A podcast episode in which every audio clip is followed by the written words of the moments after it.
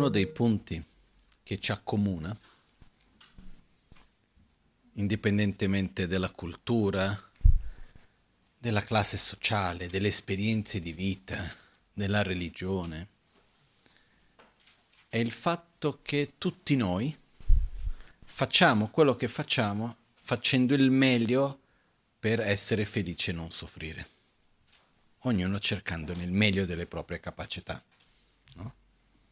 Non sempre facciamo la cosa migliore, no? Però, diciamo, nella nostra saggezza e nella nostra ignoranza, facciamo il meglio che riusciamo per star bene, per non soffrire, che poi alla fine essere felice e non soffrire sono più o meno due lati della stessa medaglia, più o meno la stessa cosa, no?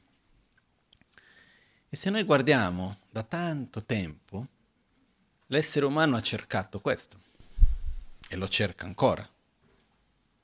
Quindi sia nell'ambito della religione, sia nell'ambito della medicina, sia nell'ambito dei vari sistemi sociali, politici, eccetera, eccetera, no? Mi ricordo una volta parlando con una ragazza che doveva fare una tesi in economia dello sviluppo. E la tesi era basata sull'economia prevalentemente. Lì gli ho chiesto anche, ma qual è lo scopo dell'economia? In fondo, qual è l'obiettivo dell'economia? E andando a fondo si arriva che anche l'economia, che c'è chi lo crede, che c'è chi lo segue o meno, l'obiettivo finale in realtà sarebbe il benessere degli esseri umani. Okay? Poi non sempre, ovviamente, quello che noi facciamo, che ha come scopo finale il nostro benessere, non sempre porta verso quella direzione. Nella nostra vita personale abbiamo 1000 esempi di quello. Okay? Però se noi vediamo tantissimo di quello che facciamo, per esempio gli sviluppi tecnologici, in fondo perché avvengono?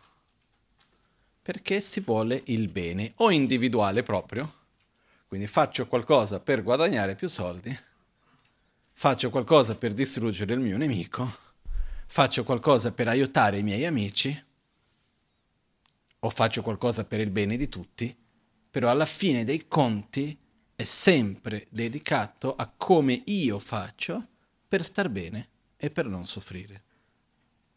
Gran parte è questo. E nello sviluppo dei vari secoli che ci sono stati, millenni, eccetera, abbiamo piano piano provato tante cose. Alcune in cui abbiamo visto che funzionano di più, altre che funzionano di meno. E prima di entrare in quello che vorrei affrontare, mi viene un'altra cosa in mente, che sarò breve perché non voglio perdermi in un'introduzione, ok? Cosa che succede spesso.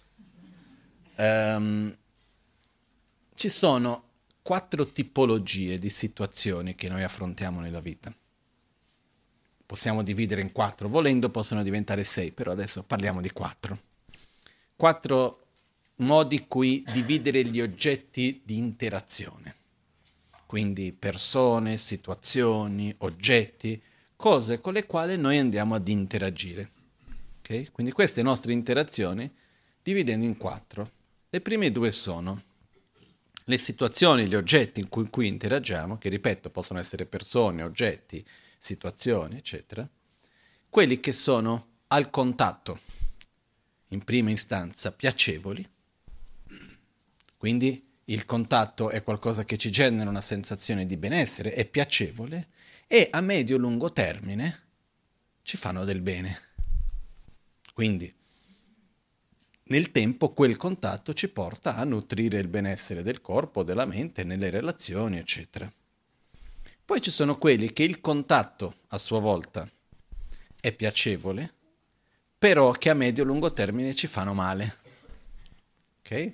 Cose che il gusto è buono, ma dopo ci fanno male. Situazioni che noi viviamo dove il contatto al primo momento di quella cosa lì è piacevole, ma gestirla dopo è un problema, creano altri tipi di problemi, e ci sono tantissime situazioni che il primo impatto è piacevole, ma che poi dopo gli effetti a medio-lungo termine non sono piacevoli. Okay? Poi abbiamo le situazioni che il primo contatto è spiacevole e a medio-lungo termine ci fanno del male. No? Ci sono quelli che il primo contatto è spiacevole e a medio-lungo termine ci fanno del bene. Quelli che sono piacevoli e che ci fanno del bene non ci dobbiamo preoccupare, tanto abbiamo attrazione verso quelli.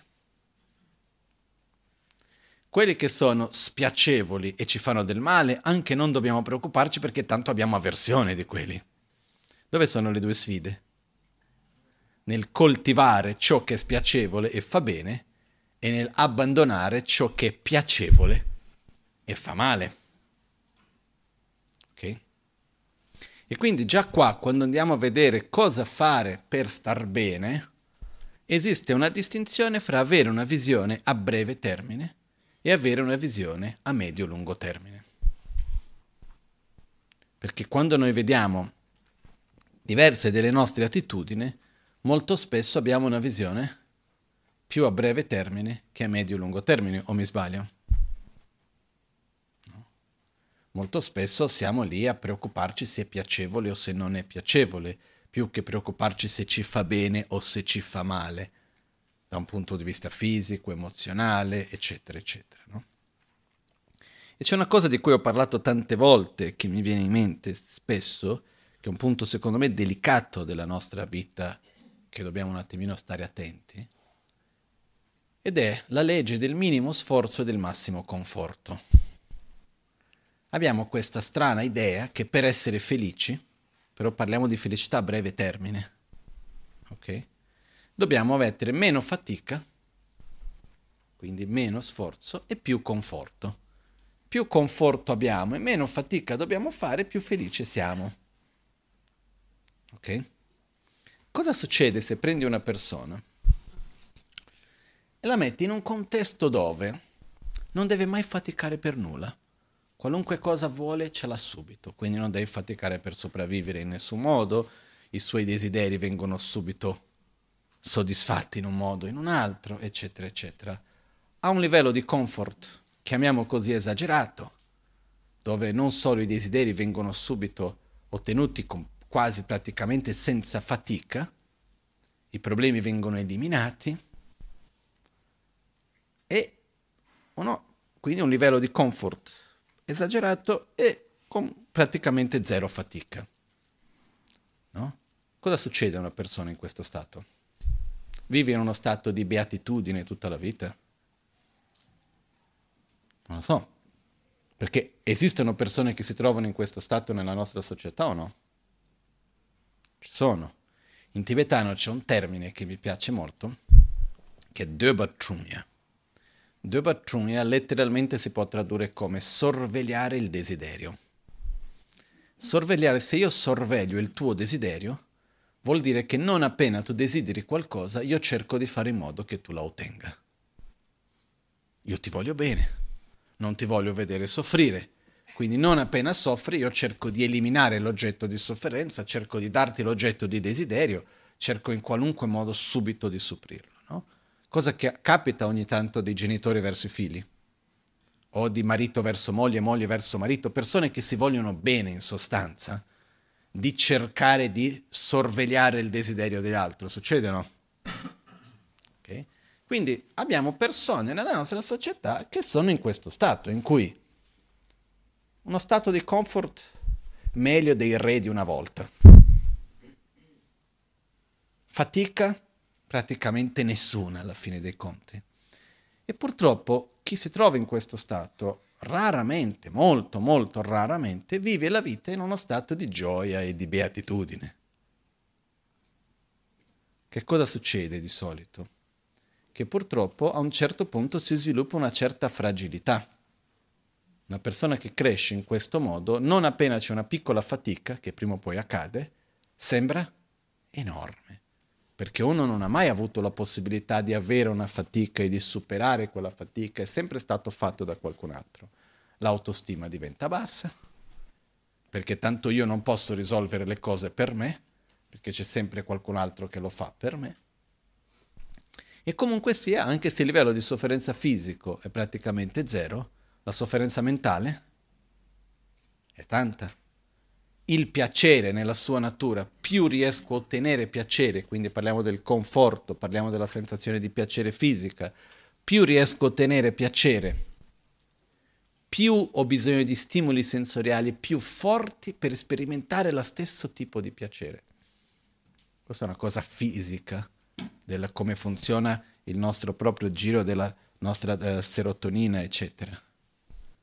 Che più abbiamo piacere, più abbiamo bisogno di intensificare gli stimoli sensoriali per ottenere lo stesso livello di soddisfazione, no? Quindi la dopamina in questo caso.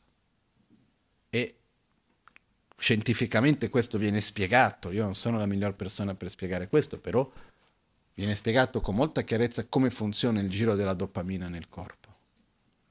E questo nella nostra società, nella nostra vita lo vediamo, no? Quando ottieni un piacere, dopo di un po' quello stimolo sensoriale ci basta o abbiamo bisogno di altro? Abbiamo bisogno di altro per ottenere quello stesso stato. Quindi quello che accade è che questa regola del massimo sforzo, del minimo sforzo e del massimo conforto è una gran fregatura, dal mio punto di vista. Ok? Una delle ragioni per questo è che se io voglio bene a qualcuno, parliamo di un bambino, ok? Ma chiunque è lo stesso alla fine. Io ti voglio tanto bene. Cos'è più importante? Che tu stia bene al momento immediato o che tu sviluppi le caratteristiche che ti permettono di star bene nelle varie situazioni che la vita ti proporrà? Facciamo un esempio. Una persona si trova in uno stato di difficoltà, cosa che è la cosa più normale che ci sia nella vita. Se tu non appena sei in difficoltà, io vengo e ti risolvo il tuo problema ogni volta. Okay? La prossima volta che sei in difficoltà e magari io non ci sono, sei pronto per affrontarla da sola? Invece se tu sei in difficoltà e io ti lascio, sto lì a guardare che se c'è il caso di intervenire intervengo, però ti lascio affrontare la tua difficoltà, ti lascio cercare in te la forza e le risorse per affrontare e superare quella difficoltà. E tu riesci a superare quella difficoltà, cos'è che sviluppi? Autostima. Io ce la posso fare. La prossima volta che ti trovi davanti a una cosa simile, qual è il riferimento che c'è? Ah, la volta precedente ci sono riuscito, quindi ce la posso anche fare. Quindi in questo caso, cos'è la cosa di maggior beneficio? Andare lì e subito risolvere per l'altro o lasciare che l'altro sviluppi quella forza di autostima, quella forza di trovare la soluzione, di aver fiducia in se stesso? Quello è molto più importante. Quindi l'importanza di vedere non tanto l'immediato, ma vedere quali sono le caratteristiche che uno sviluppa nelle varie situazioni della vita. Un altro esempio di questo. Avevo detto che non allungavo l'introduzione, ma alla fine non ce la faccio. Un altro esempio. Quando sono andato in Tibet, una volta ero con mio maestro e mi trovo davanti questo ragazzo al mattino presto che porta l'acqua a casa sua. Lui era l'abate del monastero, aveva il quarto piano. D'altronde è una casa bellissima. Quando racconto ho le immagini in testa. Lui viveva in questa stanza, questa casetta all'interno di Tashilumpo, che è una costruzione che avrà almeno 600 anni. E lui viveva nella stessa stanza, camera degli abati, per almeno 400 anni. Quindi era anche il letto era lì, 400 anni, lo stesso letto dove tutti gli abati sono sempre stati, eccetera, eccetera. Comunque sia, arrivo lì e salendo queste scale tibetane che non sono quasi a 90 gradi, non lo so, non sto esagerando, saranno a 70, ma non di meno, secondo me, che c'hanno anche le corde per mettere con la mano mentre uno sale, c'era questo ragazzo davanti a me che portava circa una ventina di litri d'acqua sulle spalle, con una corda, con una fascia sulla testa, e portava questo con fatica. E anche se lui era un ragazzo nato lì, però eravamo a 4.000 metri, circa di altitudine, un pochettino meno, ma 3.900, qualcosa del genere, anche lui gli mancava l'aria. E perciò dopo il secondo piano lui mi fa passare e io dopo che ho parlato con mio maestro, sono stato lì, io ho un po' questa mente un po' tecnica, guardavo così, ho visto, guarda, nel cortile sotto c'è un rubinetto. Perché non mettiamo un tubo dell'acqua? Che arrivi qua in cortiletto, perché c'era la sua stanza, l'altra stanza a fianco alla cucinetta, la stanza del suo attendente, c'era un piccolo cortile, più piccolo di questa parte centrale del gompa, più o meno metà di questo. In questo cortile c'era un contenitore d'acqua con un rubinetto sotto, dove lui, il ragazzo, versava l'acqua dentro, e quell'acqua si usa per lavare, per cucinare, per bere, per tutto, no? E mi sono detto, non è che ci vuole così tanto prendere un tubo d'acqua, portarlo da su fino a qui, come minimo qualcuno va giù, apre, quando è pieno chiudi, no? O mettiamo un rubinetto qua sopra, una cosa, non è che ci vuole chissà quale scienza, no? E ho chiesto al mio maestro, ma perché non facciamo una cosa del genere? E lui mi ha dato una risposta che non mi sarei mai immaginato. Poi c'è anche una risposta tecnica, ma la sua? Il mio maestro disse, se i ragazzi giovani non imparano ad avere costanza e sforzo con le cose più basiche della vita, come ottenere l'acqua, come faranno dopo avere costanza e sforzo con la meditazione, gli studi, eccetera? Poi parlando con un mio altro amico che era nipote della Maganza, il Kazi Mangjo, che è responsabile per tutte le costruzioni lì in monastero, eccetera, lui mi disse che per normativa di poter proteggere queste costruzioni antiche non si può mettere nessuna tubazione d'acqua, perché se si rompe un tubo d'acqua le case sono fatte di terra e pietra e quindi possono crollare. Per questo che è una ragione tecnica. Ma mio maestro, che non si occupava di quella parte, ha dato l'altra ragione che secondo me è molto valida, no? Quindi la mia domanda è importante avere la capacità di affrontare le difficoltà, di non aver paura della fatica e di avere costanza nella vita? È fondamentale, no? Perché qualunque cosa vogliamo fare seriamente nella vita, c'è un po' da faticare o no? Vogliamo imparare un mestiere, c'è da faticare o no? Vogliamo fare lo sport? Qualunque cosa vogliamo fare, c'è un po' da faticare, c'è da mettere energia. Se io comincio a fare, ah no, però a me no, mi fa male, non voglio. Ah, ma lì è faticoso? No, non faccio. Se abbiamo paura della fatica, alla fine rimarremo dove siamo. O no? Non lo so. C'è un qualcosa che uno per arrivare lì, dove libero da qualunque fatica? Io non conosco niente. Anche per dire, costruire un rapporto con un'altra persona, c'è della fatica o no? Sì? Se nella prima fatica dico no, io faticare non ho voglia, mollo. Comincio un lavoro, ah no, è qua faticoso, lo lascio. Comincio uno studio, no, lì c'è da faticare, già no. Ovviamente non arrivo da nessuna parte. Quindi la capacità di autostima, del non aver paura di faticare, e la capacità di mettersi un obiettivo e avere costanza è una caratteristica estremamente valiosa per la nostra vita. No? Però come si impara questo? Con delle esperienze o con dei concetti? Esperienze. E queste esperienze prima avvengono, più profonde sono. Questo è un po' come la vedo io, ok? Perciò, ritorniamo al punto di partenza. Comunque, questa legge del minimo sforzo, del massimo conforto, stiamo un po' attenti. E cerchiamo di chiederci dove noi stessi proiettiamo la nostra felicità. Nel fare, nel sperimentare nel momento immediato o nel essere. Perché queste sono due modalità molto diverse, eh? Io posso proiettare che per la mia felicità cerco costantemente di evitare gli oggetti che sono spiacevoli e ottenere costantemente oggetti piacevoli. Quindi io proietto la mia felicità nel consumare, nell'oggetto che io vado a consumare costantemente tramite i miei sensi. Un'altra possibilità è che io proietto la mia felicità principalmente invece nelle caratteristiche che io ottengo. Quindi io voglio avere pazienza, voglio avere stabilità, voglio riuscire a avere certe caratteristiche per affrontare bene la vita. Ok? In mezzo a questo tante filosofie si sono sviluppate nei vari secoli e una di queste è la visione che Buddha ha avuto. Buddha Shakyamuni è una persona che ha raggiunto uno stato di pace con se stesso e con gli altri e ha detto: guarda, a me funziona. Se voi volete, io condivido con chi vuole quello che io faccio. No?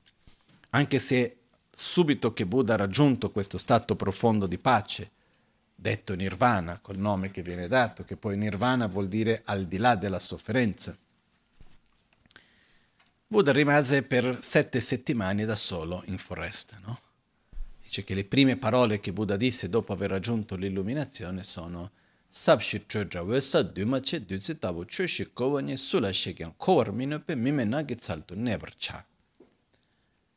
citato in un sutra chiamato Gyacheropa in tibetano, che è la Litta Vistara, è il sutra che racconta la vita del Buddha. In questo sutra viene citato questo verso.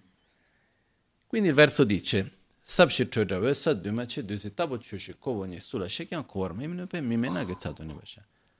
profondo e pacifico, libero da elaborazioni e non composto. Un nettare così ho trovato. A chiunque lo spieghi non sarà capace di capirlo. E quindi rimango da solo nella foresta a meditare. Adesso non entriamo nel fare il commentario del verso, ma perché vuol dire a chiunque spieghi non sarà capace di capirlo? Non perché sono tutti stupidi e lui è... No, è perché è un'esperienza non concettuale. È qualcosa che con le parole non si può capire. Non è un qualcosa che ti spiego, tu lo capisci ed è fatto. No? Cioè, ma più o meno tutte le nostre esperienze sono così. Cerchi di spiegare a qualcuno com'è l'esperienza di mangiare il gelato al cioccolato a qualcuno che non ha mai mangiato il cioccolato e neanche il gelato. Magari non ha mai visto il ghiaccio. Come fai a spiegare? No, sai che c'è una cosa fredda. Però fredda quanto? Quanto qualcosa che tu non hai mai sperimentato. Come fai a spiegare? È veramente difficile, eh? Poi al cioccolato. Cos'è il cioccolato? Mi ricorda un studioso tibetano che ha viaggiato in India nel 1800, qualcosa del genere, e lui c'era il suo diario di viaggio che raccontava l'India. Lui è stato il primo che ha raccontato dettagli dell'India ai tibetani, ha scritto. E lui parlava di qual era l'esperienza di mangiare il mango. E lui diceva: c'è questo frutto che si chiama il mango, è grande così, con questo colore, e il gusto si assomiglia allo yogurt fresco con tanto zucchero, che non c'entra niente, però ha cercato in qualche modo di avvicinare il più possibile, no? Quindi immagina Buddha che ha raggiunto uno stato profondo così di pace, ma con quale parole puoi far capire? Con nessuna. E alla fine di questi 49 giorni, la storia nel sutra racconta che sono 2 deva, questi esseri, chiamiamo così, celestiali, questi 2 deva che era Brahma e Indra e Vishnu,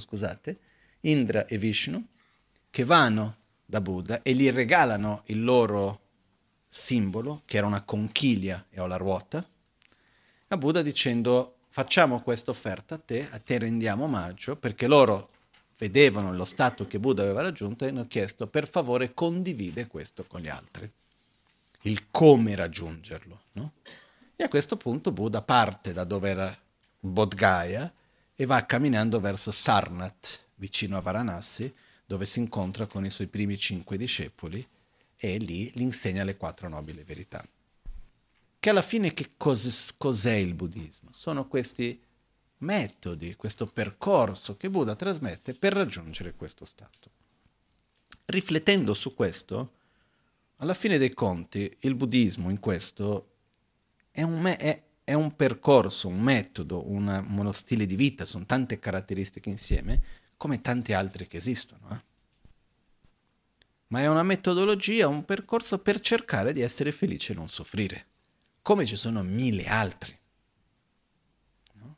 Per dire, c'è chi crede che per essere felice deve indursi a sempre più piacere. E ci sono tante di quelle visioni di mondo e sistemi e tradizioni diverse di come ottenere più piacere, o no? Ci sono dei, chiamiamo così, lignaggi, se volessimo usare questi termini, di tecniche che vengono sviluppate per poter, dal cibo al sesso, per dire, o no? Ma alla fine perché ci fissiamo col cibo così tanto? Perché quello, a noi cosa ci piace? Il cibo buono o la sensazione di piacere? Non vogliamo la sensazione di piacere. E proprio perché la sensazione di più piacere, più io sperimento, più voglio e non mi basta mai, dobbiamo sempre elaborare di più e fare più complesso e più di qua e di là e cercare sempre cose. Quando io vivevo in India, per me qualunque olio era olio, non è che c'era tanto da dire. Dopo un po' di anni in Italia, no, però l'olio extravergine di qua e quell'altro olio di là, e perché questo è così, perché quell'altra cosa. Da un lato è bello, da un altro lato vado sempre di più a creare più condizioni per la mia propria felicità. Al di là di questo, nel buddismo, alla fine, come immagino io praticamente tutte le religioni, è un sistema per portarci verso uno stato di felicità e uscire dalla sofferenza, che si divide principalmente in tre aspetti. Okay? Questi tre aspetti sono la visione, in tibetano si dice tawa, la condotta, in tibetano chöpa, e le tecniche di familiarizzazione, detto gompa, alcune volte tradotto come meditazione, però sono tecniche di familiarizzazione. La visione è la nostra visione di mondo, è il modo in cui noi vediamo la realtà, e sono tante caratteristiche riguardo la visione che è estremamente importante e si sviluppa con lo studio, con l'apprendimento, quindi dalla domanda quali sono le cause della sofferenza, a che cosa la felicità fa parte della visione, alla domanda come mai cos'è la realtà, come la realtà esiste, eccetera, eccetera. Ci sono tantissimi aspetti diversi che riguardano la visione, che ovviamente non entriamo nei dettagli di quello adesso. Okay? La seconda parte viene chiamata la condotta. La condotta sono delle regole, tra virgolette, che vengono date di come noi ci dobbiamo comportare nella nostra vita quotidiana, fisicamente, verbalmente, mentalmente, in modo di vivere una vita coerente con la visione. Okay? Nella tradizione buddista, per esempio, ci sono le regole di condotta, vengono divise in tre gruppi principali. Vengono chiamati voti dei pratimoksha, o se no detti della liberazione personale, che in poche parole è dove uno riconosce, ok, meno stupidate faccio, meno soffro. Quindi, quali sono le principali stupidate che potrei fare che generano sofferenza? Uccidere, rubare, mentire, avere una condotta sessuale scorretta e prendere delle sostanze che tolgono la chiarezza della mente come alcol e droghe. Ok? Perché diciamoci le cose come stanno. Rubare crea problemi. Sì. Mentire. Anche. Quindi rubare, mentire, uccidere, anche quello. Sia sofferenza negli altri, ma anche in chi uccide, interno che esterno, ok? Problemi esterni, problemi mentali, uccidere fa male. Una condotta sessuale scorretta, in altre parole il tradimento, eccetera, crea problemi o no? Occupa uno spazio nella mente, crea conflitti? Sì. Adesso su ognuno di questi punti potremmo passare un bel po' di tempo a entrare in dettagli, no? Però su questo punto che un po' in certe volte no, è particolare perché nella nostra società ci sono delle cose che sono estremamente diffuse e sono dei tabù pazzeschi. Uno dei tabù è i soldi. E dappertutto si parla di soldi.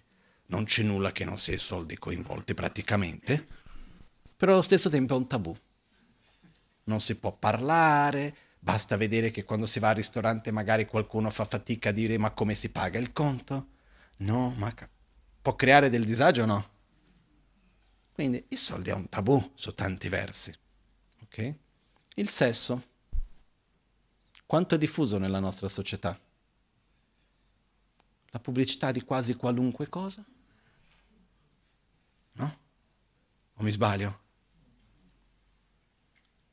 E poi è un tabù su tanti versi. Ok? Per questo quando si parla della condotta sessuale io vedo ogni tanto che c'è già un ma com'è, cos'è, no?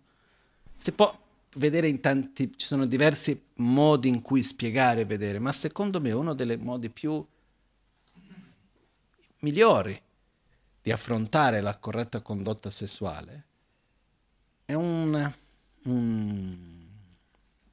due aspetti. Uno, l'aspetto dell'impegno che una persona prende. Quindi se io ho un impegno con un'altra persona, quell'impegno va rispettato. Questa è una cosa. Quindi se uno ha un rapporto che rompe un impegno preso, è un rapporto non corretto. Che va molto al di là dell'impegno formale, che intendo dire dentro matrimonio, fuori matrimonio, vuol dire un impegno fra due persone. Se è una qualcosa che non posso far sapere all'altro, vuol dire già che sta rompendo un impegno, ok? Partiamo da quel presupposto lì. E l'altro, qualcuno mi disse una volta la etimologia, o il significato più profondo, ma mi hanno detto l'etimologia, della parola lussuria. Dicendo che la lussuria, che nella tradizione cristiana è un peccato, no? Viene definita come la mancanza di considerazione per la dignità del proprio oggetto di desiderio. In altre parole, vuol dire io vedo te come un mio oggetto di desiderio, come uno strumento per il mio piacere e dei tuoi bisogni e del tuo desiderio, io me ne frego. Basta che tu sia uno strumento per il mio piacere. Ok? Questo sarebbe, da come ho capito io, una delle definizioni di lussuria. E questo rientrerebbe in una condotta sessuale scorretta. Perché in qualunque rapporto che esiste, c'è uno scambio. E nel entrare in contatto con l'altro, a qualunque livello sia esse, ancora di più a un livello dove c'è una connessione forte che avviene quando c'è un contatto fisico in questo modo, esiste l'importanza di essere consapevole che c'è un altro essere. Che cosa l'altro ha bisogno? Quindi avere considerazione per le necessità, le volontà, i bisogni dell'altro. E questo che cosa vuol dire? Che anche se uno rispetta la prima regola, ossia ok, sono all'interno del matrimonio, per dire, non vuol dire necessariamente che rispetta la seconda. No? E se noi vediamo anche la legge più moderna in certi paesi, un rapporto all'interno del matrimonio che non rispetta la necessità, la volontà dell'altro, è un atto di violenza, o no? Ok? Quindi questo, per esempio, una condotta sessuale corretta dovrebbe rispettare queste due caratteristiche. Mio punto di vista. Ok? Credo che sia abbastanza chiaro, no? Poi, quindi vediamo, uccidere genera problemi, rubare anche, mentire tanto, una condotta sessuale scorretta pure, alcol e droghe. No? In tibetano si dice, e scusate se entro in questo punto, Chang Ninyebo Kunggo, l'alcol è la porta per tutte le azioni non virtuose. Ok? Chan, alcol, nieba, azioni non virtuose, kun tutte, go, porta.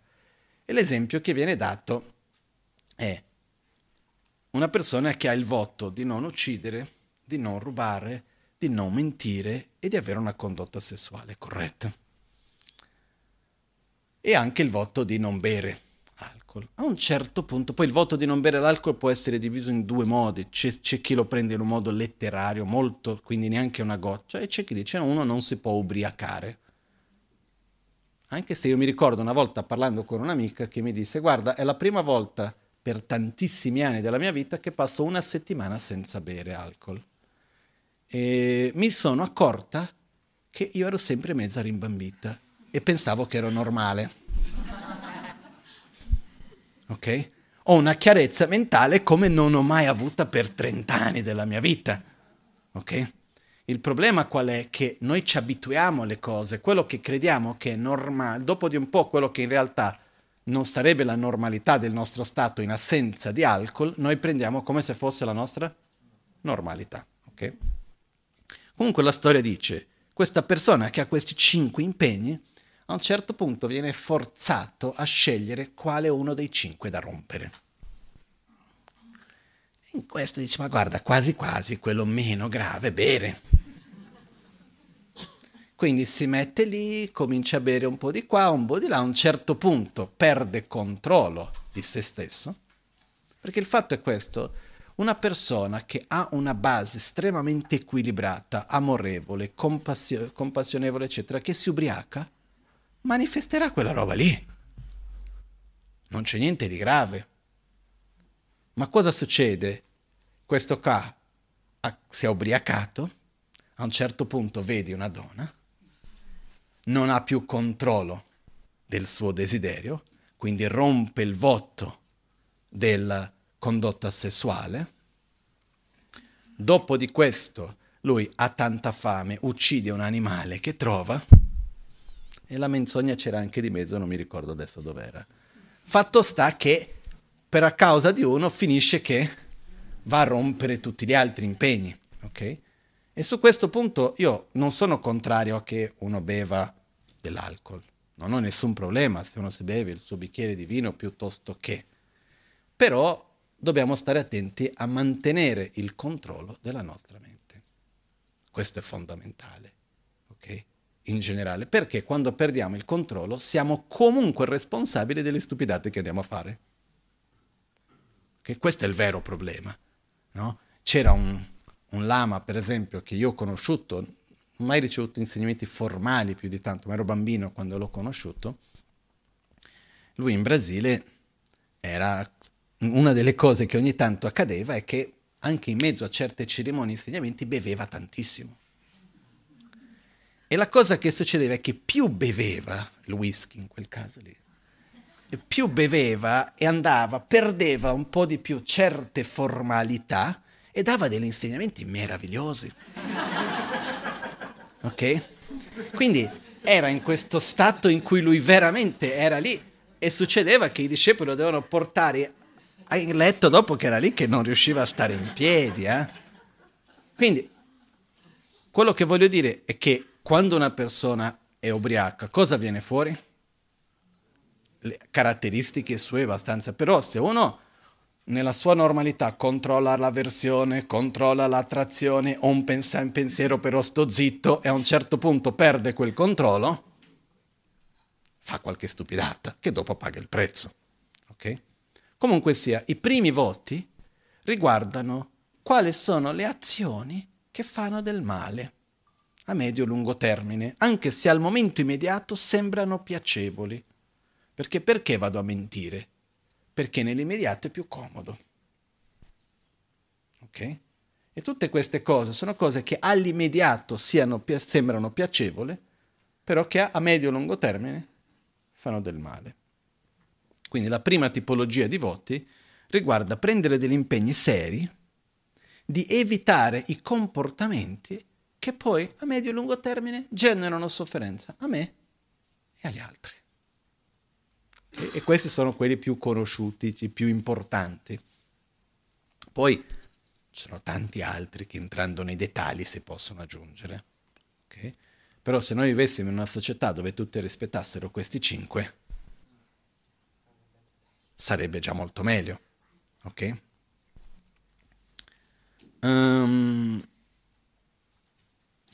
Ok. Non mi trattengo per non entrare su altri argomenti. I secondi tipi di voti vengono chiamati voti del bodhisattva, okay? Perché poi nei primi voti, se si entra in più dettagli, ci sono i voti per esempio riguardo la parola, che riguarda oltre che non mentire, non usare la parola in un modo che vada a creare divisione fra le persone, non usare la parola violenta e non parlare a vanvere. Qualcuno mi dice, ma perché parlare a vanvera è un problema? Parlare lì del più e del meno. Quando uno si mette a chiacchierare, a fare un po' di pettegolezzi, a parlare a vanvere, di solito l'oggetto di conversazione, in quale categoria rientra? Oggetti più significativi? Oggetti di attrazione, di avversione?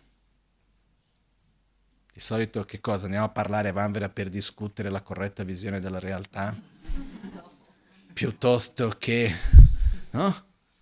O parliamo a vanvera per parlare della vita dell'altro e di qua e di là, o stare lì a discutere della politica che non c'entro niente, nel senso che non è neanche il momento di votare, non è che devo... perché più che altro per parlare di qualcosa. No? Quando si entra in questo, nella maggioranza delle volte, l'oggetto di cui si va a parlare va a nutrire in noi stessi avversione e attrazione. Questo è quello che accade di solito. Okay. Comunque, poi possedendo ci sono altre tipologie anche di questi impegni che si possono prendere. L'altro tipo di impegno sono chiamati voti dei bodhisattva. I voti dei bodhisattva riguardano impegni interni, dove l'impegno esiste un solo voto dei bodhisattva che se uno rompe perde i voti dei bodhisattva, anche se sono 18 voti primari e 46 voti secondari. L'unico voto fondamentale è abbandonare l'amore verso gli altri. Il voto dei bodhisattva si basa su un impegno di dedicare se stesso per la felicità degli altri, incluso la propria, non in alternativa a se stessi. Così come io voglio bene a me, io voglio bene anche agli altri. Okay? E questo voto, ci sono tante altre aspetti che si sviluppano, che ne so, c'è una parte di questi voti che dice: se qualcuno ti chiede qualcosa di cui ha bisogno e tu lo puoi dare, lo devi dare. Questo è uno dei voti, per esempio. Ci sono tantissimi altri. Alcuni dei voti bodhisattva per noi sono molto facili perché non ci riguardano, perché sono voti che originalmente Buddha ha trasmesso per i re. C'erano diversi re, ministri, eccetera, che dovevano. Quindi c'è il voto che riguarda non creare delle leggi che vanno a fare male agli altri. Io non so chi di noi è in Parlamento, no? O che deve fare delle leggi in generale. Perciò è un problema che riguarda pochi in questi tempi, però ci sono questi. Poi ci sono i voti, il terzo tipologia di voti, che sono chiamati voti tantrici, che nell'autoguarigione andiamo a ritrovare, che sono i voti dei 5 Dhyani Buddha. Nella pratica dell'autoguarigione, dove c'è nella versione un po' più lunga, c'è scritto i samaya di Amoghasiddhi sono fare offerte interne, esterne, segrete di vacuità, mantenere puri gli samaya degli altri Dhyani Buddha. I samaya di Ratnasambhava sono praticare la generosità, di dare materialmente, di dare amore, di dare protezione, di dare il dharma, e così via. Ci sono i vari voti. E questi sono dei voti di comportamento che la maggioranza va verso il propositivo, cose che dobbiamo fare più che cose che dobbiamo evitare, e sono a un livello abbastanza profondo. Ogni tanto c'è chi dice: ah no, io pratico il sentiero del bodhisattva e i voti tantrici, quindi i voti della liberazione personale non devo rispettare. Quindi perché devo stare lì a prendere voti? Non uccidere, non rubare, non mentire... Questi qua, non uccidere, non rubare, quasi quasi. Basta che le tasse non rientrano nel rubare. Ok? Il voto di non rubare in realtà viene descritto: prendere ciò che non c'è stato dato. Ma Jimpa Lempa, si dice in tibetano, prendere possesso di qualcosa che non è nostro per diritto. Questo è quello che viene detto che è questo voto. E ogni tanto qualcuno, no, dice: ah no, ma io perché questi voti? In realtà, per prendere i voti dei bodhisattva e anche nei voti tantrici, uno dei voti tantrici dice rispettare perfettamente anche gli altri voti precedenti. Quindi in realtà, rompendo un voto della liberazione personale, rompo anche i voti tantrici. ma perché si dice che alla base c'è, se io non riesco a controllare il mio comportamento che fa del male a me e agli altri, come posso aspettare da me di coltivare dei comportamenti così più elevati di beneficio agli altri? Non quadra, non ci sta. Quindi la parte della condotta è un qualcosa che in realtà è molto importante. Nella condotta però non dobbiamo in qualche modo vedere come dei voti imposti. Ah, io sono, ogni tanto qualcuno mi chiede, un buddista può fare questo? Un buddista può fare qualunque cosa. Non esiste una regola, tu sei buddista, non puoi fare questo, non puoi fare quello. Poi, se tu mi chiedi, secondo gli insegnamenti di Buddha, secondo la tradizione, gli insegnamenti buddisti, fare questo fa bene? No. Sarebbe meglio evitarlo? Sì. Uno può prendere un impegno di non farlo? Assolutamente sì. Ok? Però io volevo mettere un po' di enfasi su questo punto, perché ogni tanto ho la sensazione che quando noi ci avviciniamo al buddismo mettiamo enfasi nella parte della filosofia, dell'imparare, del voler capire le cose, eccetera, eccetera. Utilizziamo spesso gli insegnamenti buddisti come una sorta di psicologia, che va anche bene. Ok? Però oltre che la parte della visione, del conoscere, dell'imparare, di cambiare la nostra visione di mondo, eccetera, eccetera, che va benissimo, esiste anche una parte fondamentale per il nostro percorso, che è la nostra condotta di evitare ciò che fa male e coltivare ciò che fa bene. Caso contrario andiamo a creare una dissonanza fra quello che credo e quello che faccio. E non è il fatto non puoi fare questo perché sennò ti vai all'inferno piuttosto che no, nel buddismo esiste anche il concetto di inferno. No? Adesso non entriamo in questo adesso, possiamo passare anche qui a lungo, no? Però velocemente, l'inferno nel buddismo viene descritto come uno stato mentale. E a me una delle descrizioni più veritiere dell'inferno che io ho mai visto è stata una ragazza che è a sua volta conoscente di una persona che io conosco negli Stati Uniti, che lei ha fatto volontariato per aiutare persone con disagio, eccetera, e ha conosciuto questa ragazza, una ragazza giovane che nel liceo negli Stati Uniti, a un certo punto erano nel laboratorio a fare degli esperimenti, lezioni di chimica, non so, quello, c'è stato un incidente, preso fuoco, e lei si è bruciata, quindi il corpo tutto bruciato, ok, è andata in ospedale e aveva il corpo tutto bruciato, l'hanno dovuto indurre in coma ed è stata in coma per 10 giorni.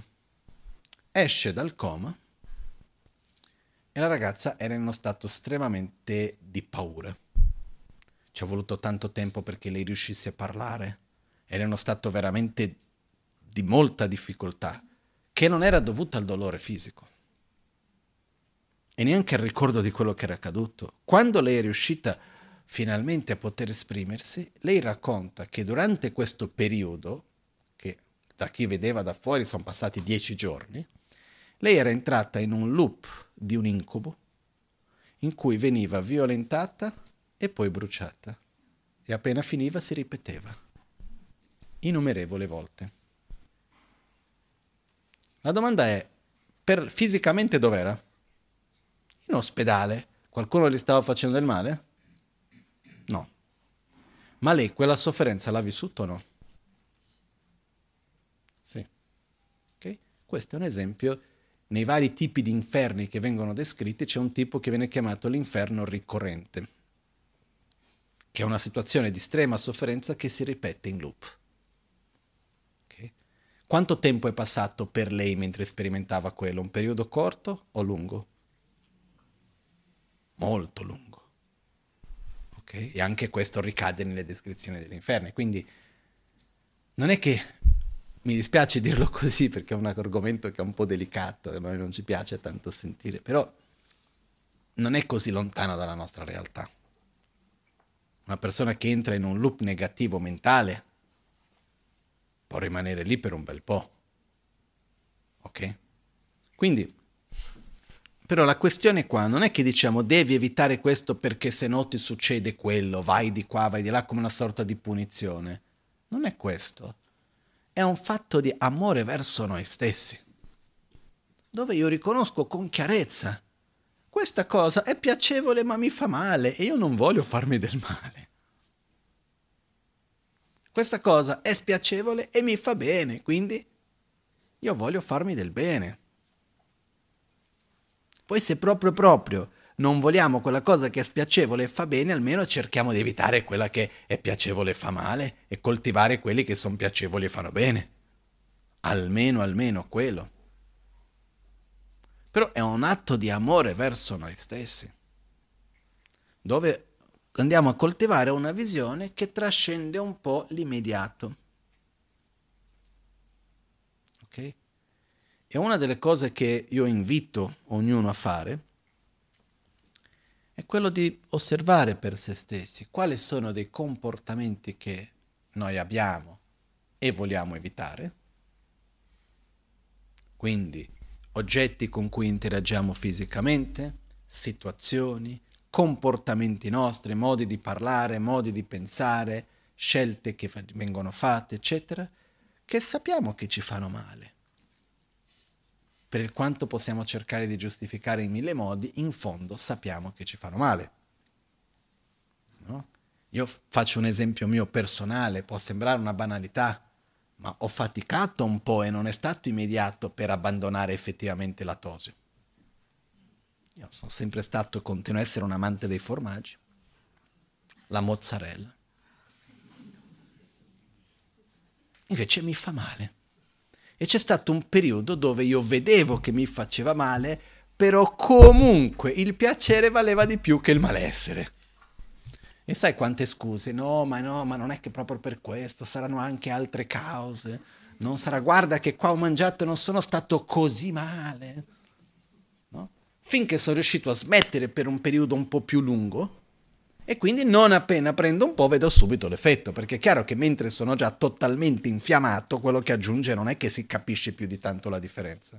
No, ho smesso di mangiarla, mi sono ancora male. Ovviamente sei infiammato da 3 anni, ci vuole un po' per riuscire a passare quello, no? Quindi ogni tanto quando noi abbiamo attaccamento verso certe cose perché sono piacevoli nel contatto, facciamo fatica a molarle. Qua ci vuole forza, ci vuole determinazione per riuscire a dire ok, questo comportamento fisicamente mi fa male, emozionalmente mi fa male, questa cosa non va bene. E questo riguarda la condotta fisica, la condotta verbale e la condotta mentale. Criticare fa male, lamentarsi fa male. 2 esempi. Reagire con aggressività fa male. Perciò io quello che vi invito è osservare quali sono, 2 cose si possono fare. Una è osservare quali sono i comportamenti che uno ha e che sa per esperienza, per consapevolezza che quello a medio e lungo termine fanno male, e prendere un impegno profondo, sincero, di evitarli. E però va preso seriamente, perché sennò quello che succede, io prendo l'impegno che non mangerò il lattosio, non mangerò la mozzarella finché non sono davanti alla mozzarella. Quindi quando non sono davanti alla mozzarella mi sento bene con me stesso perché io ho l'impegno di non mangiarla. Quando sono davanti dico no, è troppo forte. E quindi mi lascio andare. No? Viene detto che quando noi prendiamo un impegno, dobbiamo proteggere quel nostro impegno così come proteggiamo i nostri occhi.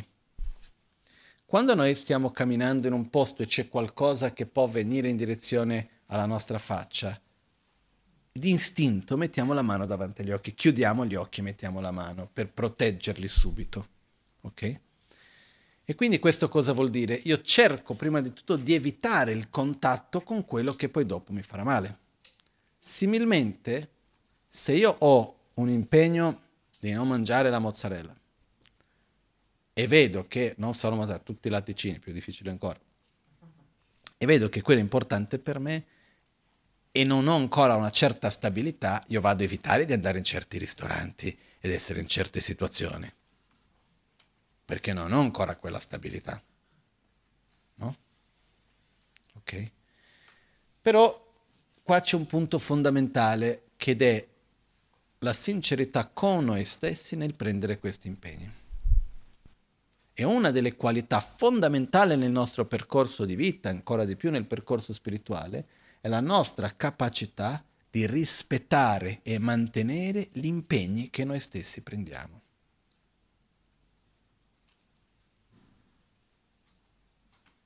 Ok? È facile? No. È per questo che esistono gli oggetti per ricordarci degli impegni. No? Per dire, ci sono diversi significati, ma qual è uno dei significati della fede? L'anello.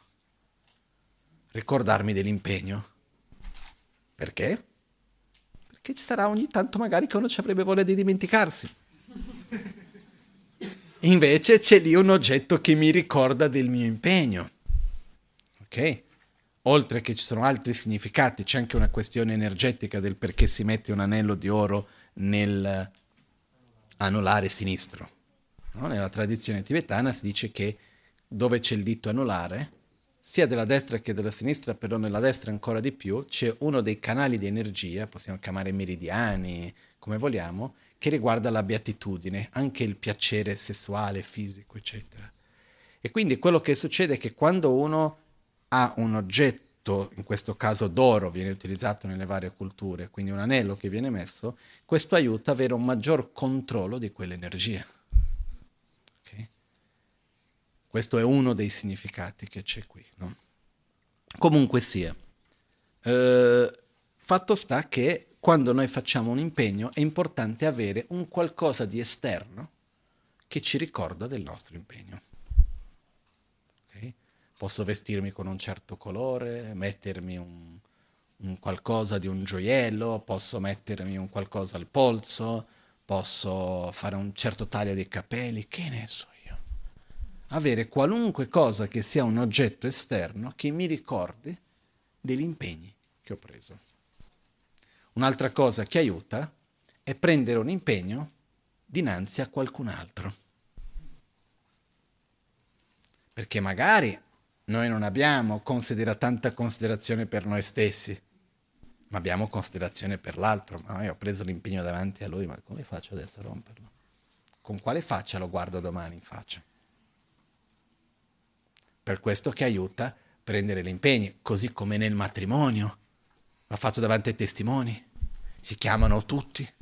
Non è che oggi, ok, ci siamo sposati io e te senza nessun altro, nessuno ha visto, vado di là. Nessuno sa che sono sposato, no? Lo so io lo so, però vabbè, no? Invece nel momento che lo sanno tutti, esiste un impegno che viene insieme col matrimonio, diversi impegni, e quindi esiste anche una cosa maggiore di rispetto verso quell'impegno. Diciamo, secondo il mio punto di vista, le grandi feste di matrimonio si fanno principalmente per questo, per fare che sia un atto pubblico.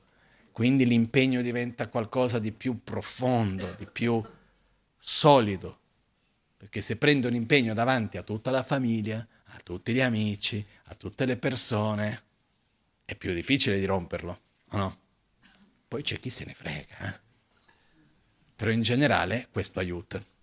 Ok? E poi un altro discorso, e questo secondo me nel concetto del matrimonio aiuterebbe tanto, è prendere gli impegni a tempo determinato. No? Come una volta mi hanno spiegato che esiste questa comunità spirituale che c'è vicino a Torino, si chiama Damanhur, e in questa comunità loro hanno questa regola che il matrimonio è a tempo determinato. Quando una coppia si vuole sposare, tempo massimo di matrimonio un anno. Quando si sposano c'è la benedizione e tutto il resto e devono tutti e due prendere un impegno insieme di un aspetto spirituale che vogliono lavorare insieme come coppia. Ok, vogliamo lavorare sulla pazienza, sulla consapevolezza, su qualcosa. Finito quell'anno, ritornano e dico, vogliamo rinnovare per un altro anno o no? Se sì, si riprende un altro impegno. Su che cosa si vuole lavorare?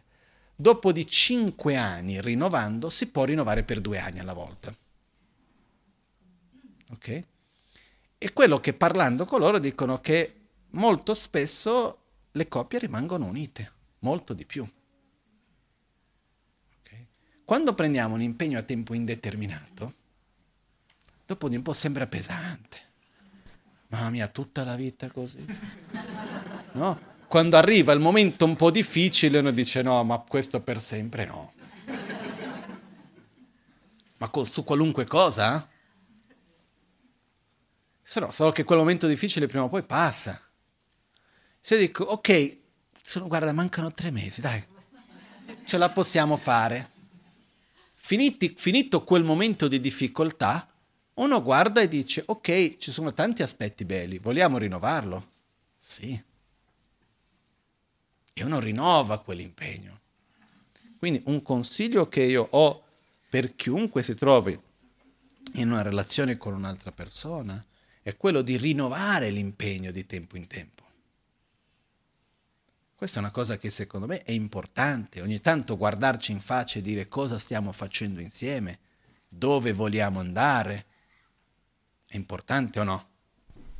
Perché se no ci prendiamo per scontato che quella roba tanto c'è e quindi non prendo più cura. No? Quando c'è un qualcosa che non è a tempo indeterminato, uno sta più attento come lo fa. No? Mi viene in mente certe grosse aziende americane che hanno questa politica, magari in Europa c'è anche, ma è una politica molto americana di aziendale, che il 30% del personale viene mandato via tutti gli anni. Se io lavoro il mio lavoro e so che il 30% non potrà più lavorare a fine anno, sto attento, voglio far parte dei 70. Quindi devo avere una resa, eccetera, eccetera. È un modo non bello di gestire un'azienda, dal mio punto di vista. Però, quando noi abbiamo una cosa che ha un tempo determinato, stiamo più attenti. Quindi io vi invito a prendervi degli impegni, non tanti, pochi. E anche quando uno prende un impegno, se io sono capace, io immagino di poter fare 10, io prendo l'impegno di fare 5.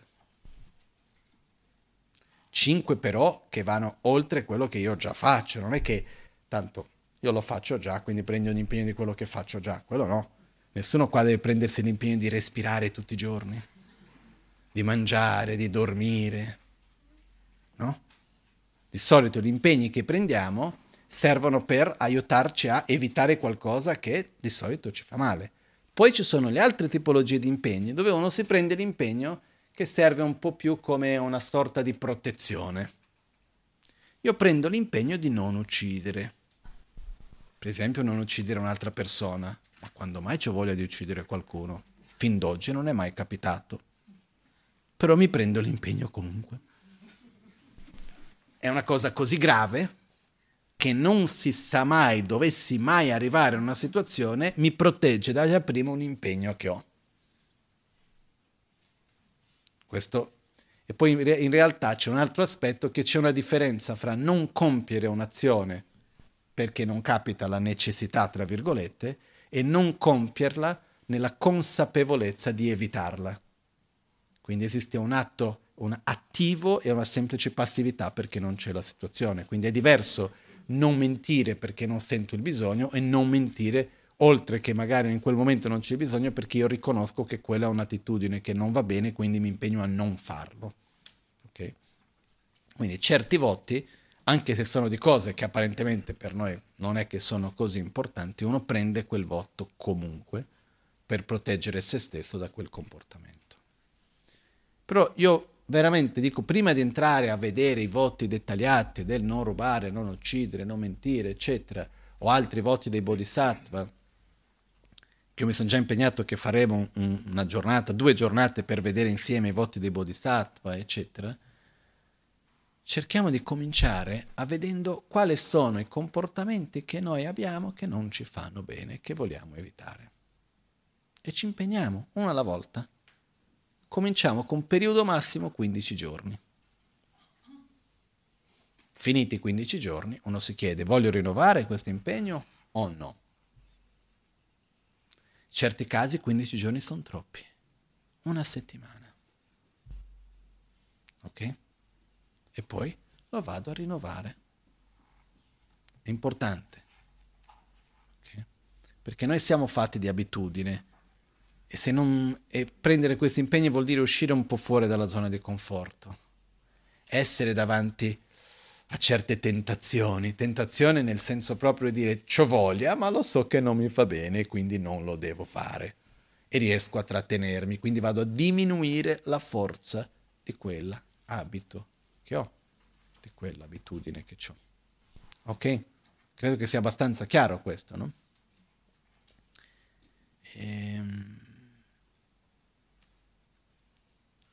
L'altra parte del sentiero importante è la parte di familiarizzazione. Faccio un esempio velocissimo. Invece di parlare del sentiero all'illuminazione, parliamo di una dieta. Diciamo che io voglio seguire una certa dieta.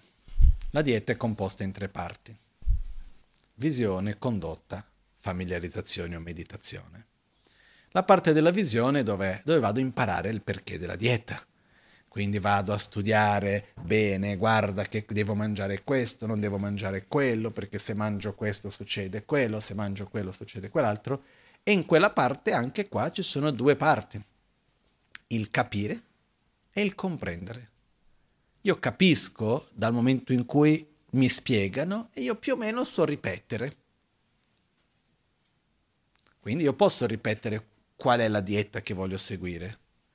Ma se uno mi comincia a fare domande un po' più complicate, non so rispondere bene, perché non ho compreso.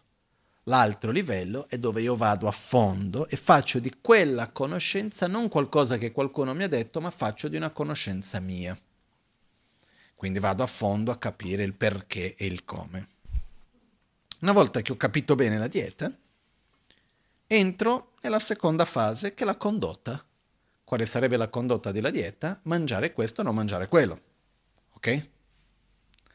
Però riusciamo sempre, o ci sono delle situazioni un po' difficili? No? Fra un po' arriva Pasqua. Magari andiamo alla casa della mamma, della nonna, della zia, di chissà chi, e c'è lì il pranzo, e sappiamo che quando vado alla casa di quella zia lì che mi fa e dice: ma no, ma come non mangi questo? Sembra quasi che gli fai un danno, che non li stai mangiando quella cosa, perché ma come, ti ho preparato con tanto amore, tutti i tuoi antenati l'hanno mangiato, perché tu non lo puoi mangiare? Ma cosa vuoi che sia? Nessuno è mai morto a causa di questo, ma guarda di qua, ma guarda che mi fai del male se non lo mangi, te l'ho cucinato con amore, eccetera, eccetera. Oltre che non voler far del male alla zia, uno vuole mangiare quella roba lì. Quindi dice: vabbè dai, una volta, cosa vuoi che sia? E quindi rompe l'impegno. Perciò come si fa uno a prepararsi per i momenti di difficoltà? Entra la parte della meditazione o familiarizzazione. In questo caso cosa uno dovrebbe fare? Sedersi per meditare un attimino, respirare, portare la mente a uno stato un attimo minimo di equilibrio, fare una meditazione analitica sulla dieta, quindi vado a ripassare in testa il perché di quella dieta, come se io stesse convincendo qualcun altro, quindi ripasso tutta la dieta, devo mangiare questo, non per quello, per questa ragione, di qua, di là, ripasso tutta la dieta. Una volta che sono arrivato alla conclusione finale della dieta, ripassato, lascio quella conclusione un po' da parte e vado a immaginare che mi trovo nella casa della zia e sono davanti lì e mi dà quel piatto lì e dice, mi fa tutto, anche tutta la, come si dice, il blackmailing, lo dice in italiano, il ricatto emozionale, se non lo mangi guarda che io sto male, e poi di qua e poi di là e questo e quell'altro, poi le altre persone che guardano e dicono ma vai, ma cosa c'è di qua di là, e ci fanno tutta una storia intorno a quello. E noi dobbiamo in visualizzazione, in immaginazione, riuscire a non mangiarlo cercando anche di non fare del male alla zia, no? Quindi nel meglio troviamo il modo per fare. Se noi riusciamo in visualizzazione, in immaginazione, a ripetere questo più volte e riuscire a non lasciarci prendere dalle difficoltà e quindi rompere quell'impegno, quando ci troveremo effettivamente in quella situazione è molto più facile da gestire. Ok? Quindi, in altre parole, non sono in questo momento davanti a quel piatto che mi piace tanto, quindi perché devo preoccuparmi? Perché prima o poi mi troverò. Quindi io vado a immaginare prima che mi trovo davanti a quel piatto che mi piace e cosa faccio? Vado a quel ristorante lì, mi portano davanti e io dico una sola volta, invece dico non grazie.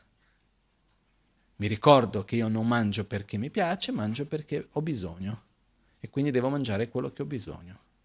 E questo mi fa male. Questo per me è veleno.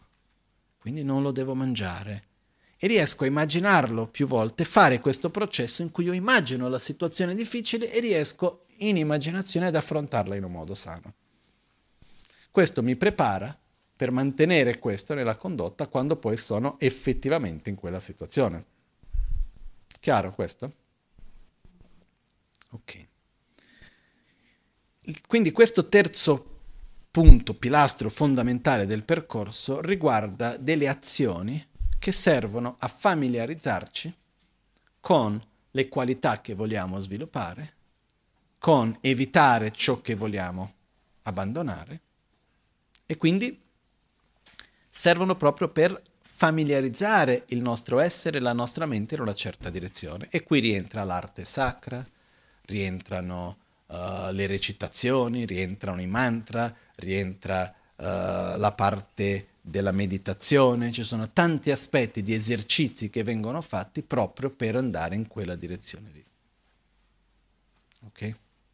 Perciò una delle cose importanti è, oltre che capire, di studiare, ascoltare, leggere, eccetera, e cercare di applicare il cambio della nostra visione di mondo, dobbiamo applicare una certa condotta, che, come abbiamo detto settimana scorsa, riguarda anche uscire leggermente dalla zona di conforto e un pezzettino alla volta riuscire sempre di più a coltivare ciò che fa bene però non è piacevole e abbandonare ciò che è piacevole però fa male.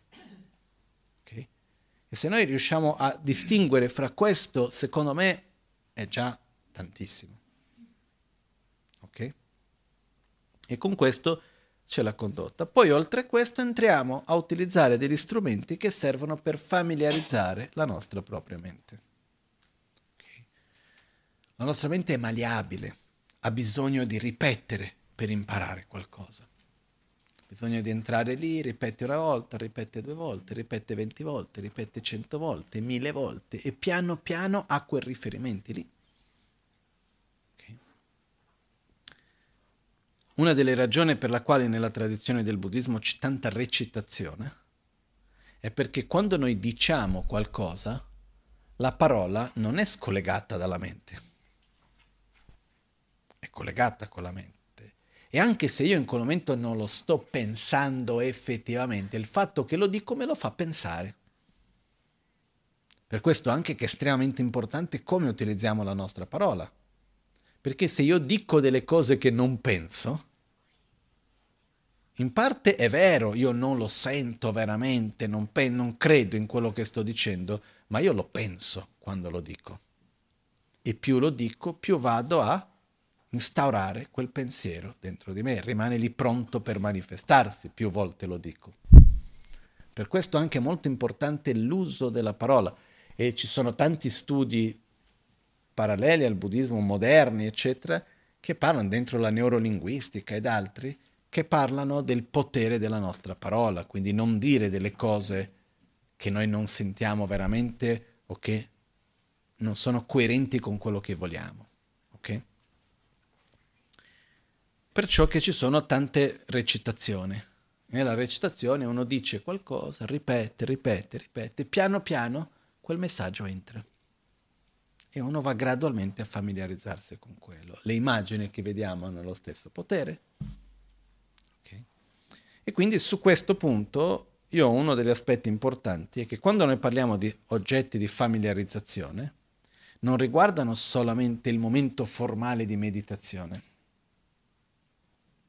Quando ci mettiamo a vedere un film, piuttosto che leggere un libro o tante altre cose, ci stiamo familiarizzando con qualcosa o no? Sì. Ogni cosa che facciamo, più volte la ripetiamo, più quel messaggio entra, più ci familiarizziamo con quello. Okay? Quindi una delle chiavi importanti è con che cosa mi voglio fare familiarizzare. E qua rientra visione, chi voglio essere, condotta, come posso agire nella mia quotidianità per essere coerente con ciò che voglio essere, e familiarizzazione o meditazione. Io vado a familiarizzare me stesso tramite degli strumenti come la meditazione ed altri per gradualmente poter diventare ciò che voglio essere. Ok? Ci siamo? Adesso, nel buddismo ci sono diversi, tantissimi metodi diversi di questo, ed è uno dei punti più importanti. Perché, come ho detto prima, non basta sapere. Una volta che noi capiamo, dobbiamo familiarizzarci con quello. C'è la parte della condotta e c'è la parte della meditazione. Viene descritto che il nostro sentiero spirituale è diviso in due fasi. Quando stiamo meditando e quando non stiamo meditando. E tutti e due hanno lo stesso livello di importanza. Io di solito qua metto molta enfasi alla nostra condotta e alla nostra attitudine quando non stiamo meditando, anche perché quanto lungo è il periodo fra una meditazione e un'altra di solito? Una settimana? Un mesetto? Un giorno? Dipende per ognuno, eh? Ok? Perciò, per una persona che ha la vita dedicata a fare 12 ore di meditazione al giorno, è ovvio che quello è molto importante, va dato tanta enfasi. Per chi non ha la preparazione e la vita dove c'è quello, la condotta quando uno non è in quello stato meditativo è estremamente importante. Questo non toglie però l'importanza di meditare. Ok? Perciò adesso faremo brevemente insieme la pratica dell'autoguarigione, che è una tecnica di meditazione che la Maganza Rinpoche ci ha trasmesso, dove ci aiuta a familiarizzarci con ciò che vogliamo essere tramite principalmente questi 5 immagini, o volendo chiamare 5 archetipi, dove noi andiamo a coltivare queste qualità dentro di noi, utilizzando una certa simbologia per connetterci con queste qualità, perché sono cose che vanno al di là della forma, e gradualmente permetterci di identificarci in queste qualità per poi poterle effettivamente coltivare. Ok? Adesso senza entrare in 1000 dettagli su questo. Okay? Alcuni di voi conoscete bene la pratica dell'autoguarigione, dei 5 Dhyani Buddha, altri meno. Se qualcuno magari alle prime volte non si sente molto a suo agio, perché è una pratica che corrisponde anche ai movimenti, non c'è bisogno di farli per forza, è importante che ognuno si senta a suo agio. Ok? In realtà la pratica si può fare con movimenti, senza movimenti, con recitazione, senza recitazione, con visualizzazione, idealmente con, però possibilmente uno la può fare anche senza, non è che non si possa fare. Quindi ci sono diversi modi in cui si può anche fare la pratica stessa. Ok? Perciò adesso la faremo oggi recitata, per una questione anche un po' del tempo. Quindi prima di tutto ci sediamo in una posizione confortevole, con la schiena dritta però non tesa,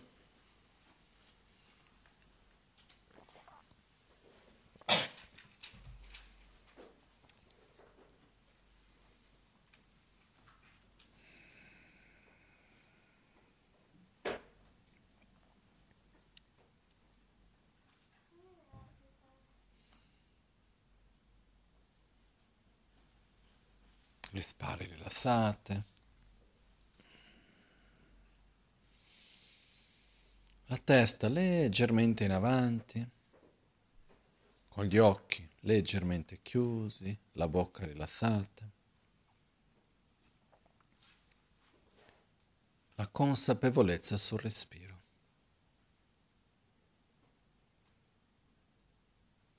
Per un attimo ci permettiamo di essere presenti nel momento presente. Dolcemente porgiamo la nostra attenzione nell'aria che entra e nell'aria che esce.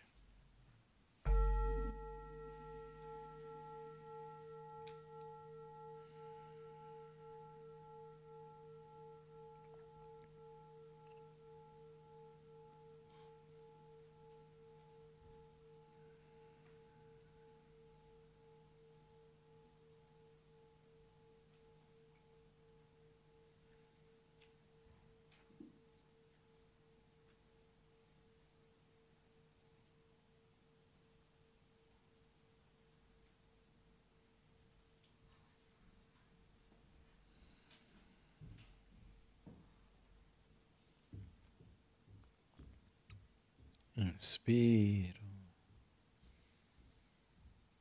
ed espiro.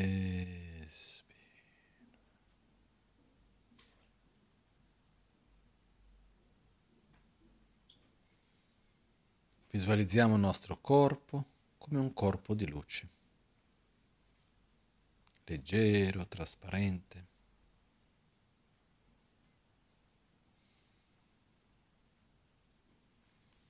Nello spazio davanti a noi si trova Guru Buddha, nell'aspetto come nostro proprio Guru Radice, inseparabile di ogni Buddha, di ogni essere sacro.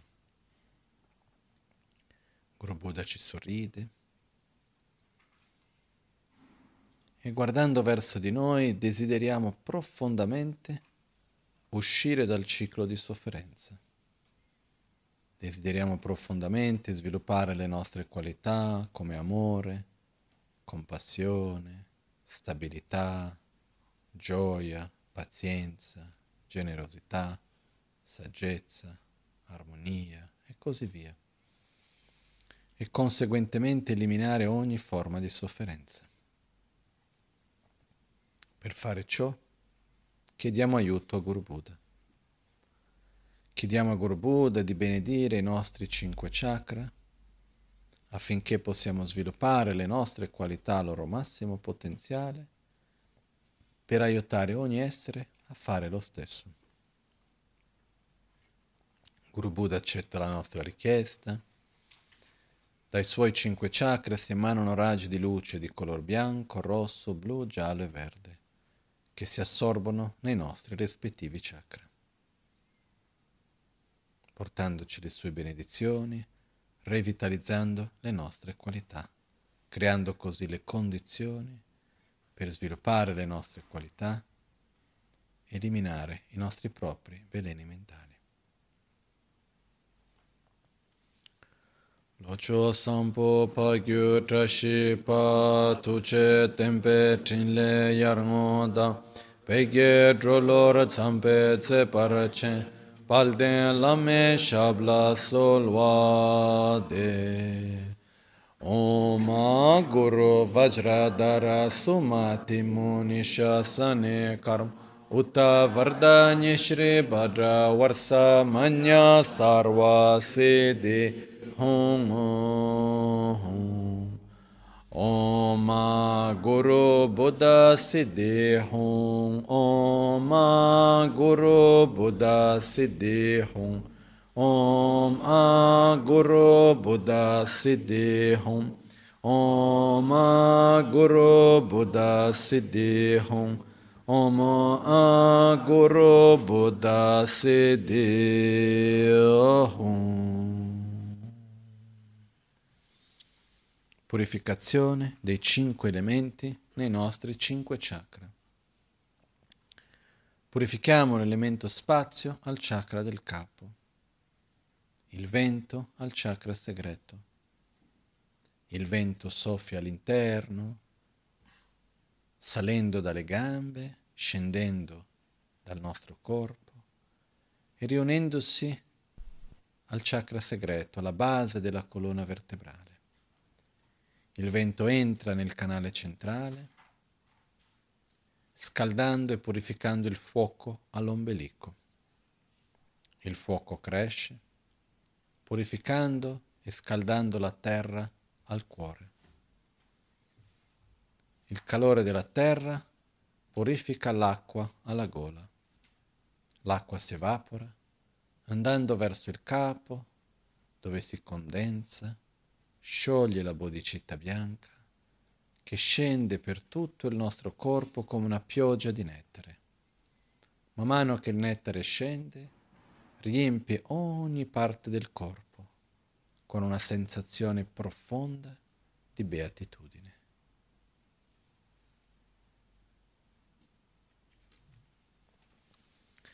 E yam ram lam bam ho shuddhe shuddhe svoha e ho shuddhe shuddhe svoha yam ho shuddhe shuddhe svoha ram ho shuddhe shuddhe svoha lam ho shuddhe shuddhe svoha bam ho shuddhe shuddhe svoha eyam ram lam bam ho shuddhe shuddhe svoha.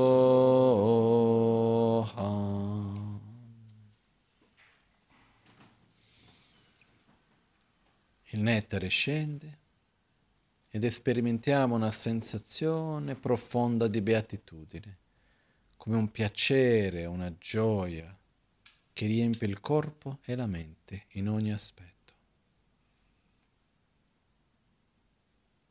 In questo stato di gioia percepiamo che la realtà che ci circonda e anche noi stessi, anche se appare a noi come se esistesse in un modo autonomo, oggettivo, indipendente, ogni cosa esiste dentro di una complessa interdipendenza. Nulla esiste in un modo oggettivo, indipendente, ma sì in un modo soggettivo, interdipendente. Perciò la realtà non è in un modo di oggettivo e indipendente così come appare. Om Svabhava Shuddha Sarva Dharma Svabhava Shuddha.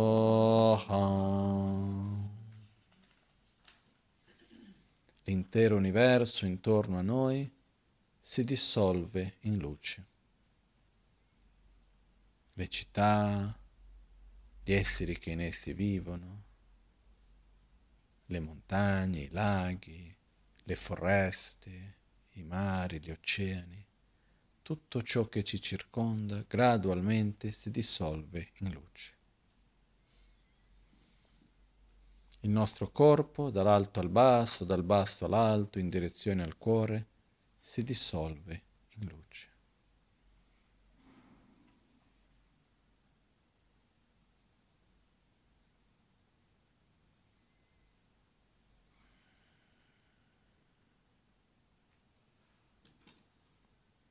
Non c'è altro che un infinito vuoto luminoso,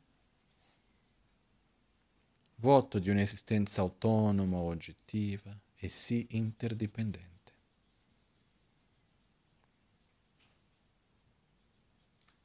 Questo vuoto luminoso è inseparabile da una profonda beatitudine e noi siamo quest'unione non duale di beatitudine e vacuità.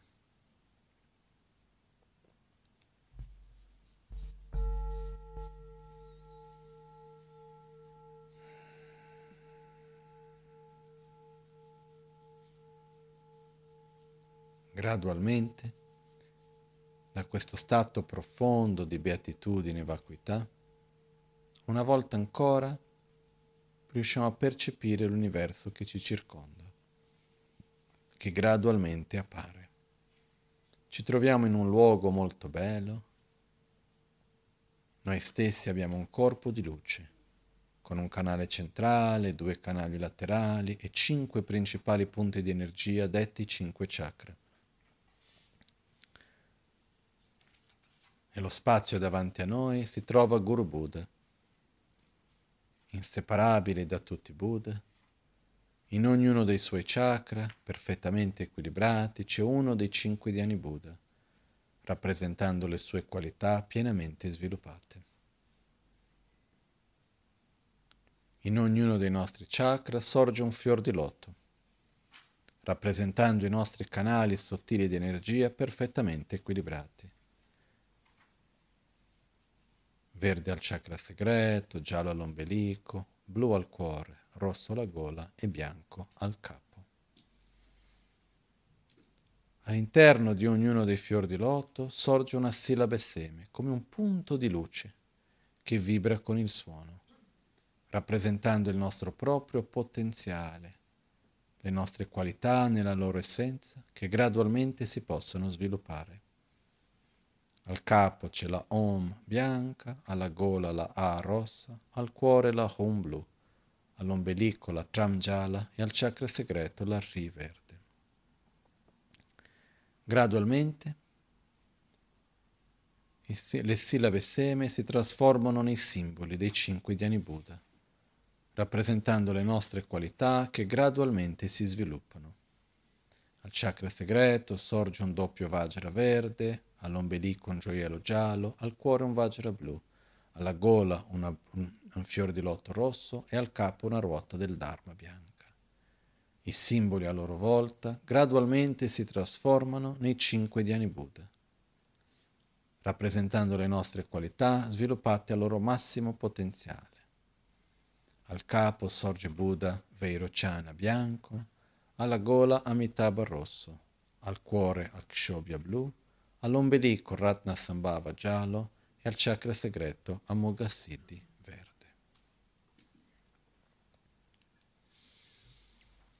Pamlepe machango, pamlepe machango, pamlepe maserpo, pamlepe maserpo, pamlepe mangompo, pamlepe mangompo, pamlepe mamarpo, pamlepe mamarpo, pamlepe macarpo, pamlepe macarpo.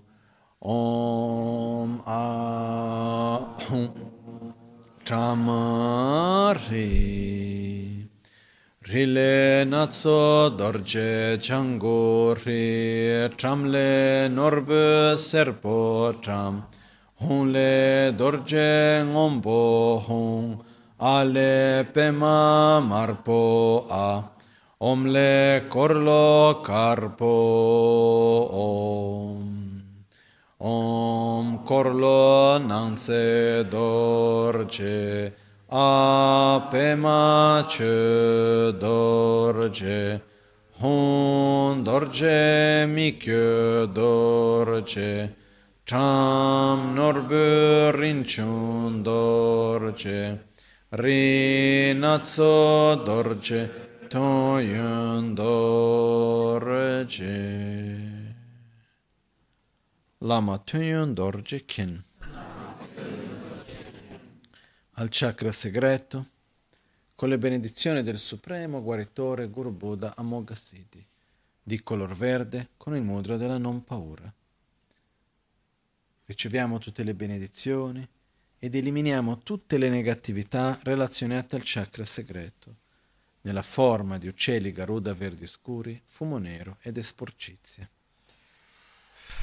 Specialmente eliminiamo completamente ogni forma di paura, di incertezza, di gelosia, invidia e tutte le malattie relazionate al chakra segreto sono completamente eliminate.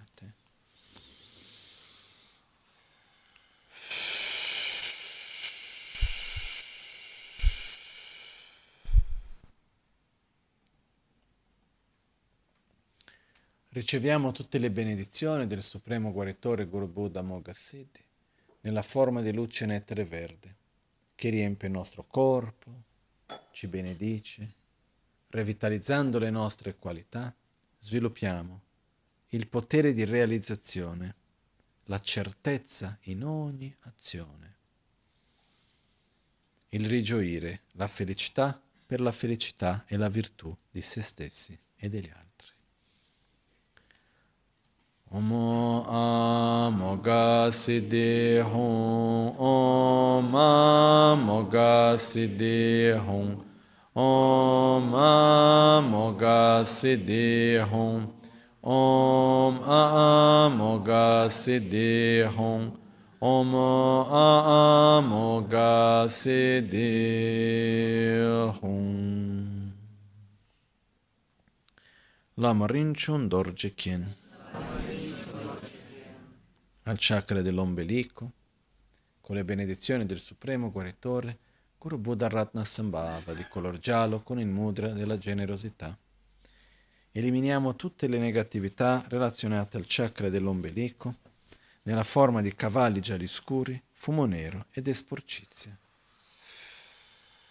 Specialmente, eliminiamo completamente l'arroganza, il senso di superiorità, l'avarizia materiale, spirituale, emozionale, e tutte le malattie relazionate al chakra dell'ombelico vengono completamente eliminate.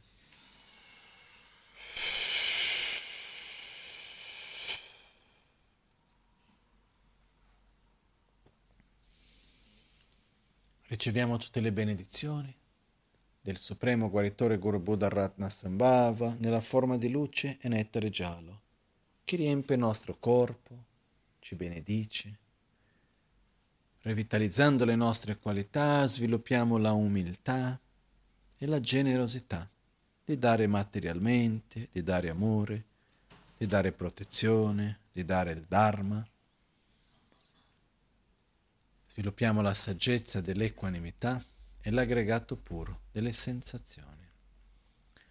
Om Ratnasambhava Hum, Om Ratnasambhava Hum, Om Ratnasambhava Hum, Om Ratnasambhava Hum, Om Ratnasambhava Hum.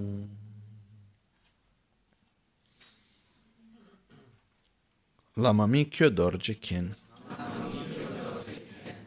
al chakra del cuore, con le benedizioni del Supremo Guaritore Guru Buddha Akshobhya, di color blu, con il mudra della stabilità. Purifichiamo tutte le negatività relazionate al chakra del cuore nella forma di serpenti blu scure, fumo nero ed esporcizia. Specialmente eliminiamo completamente la rabbia, l'odio, il rancore, la tristezza, la depressione, l'instabilità interiore, l'ansia, e tutte le malattie relazionate al chakra del cuore vengono completamente eliminate.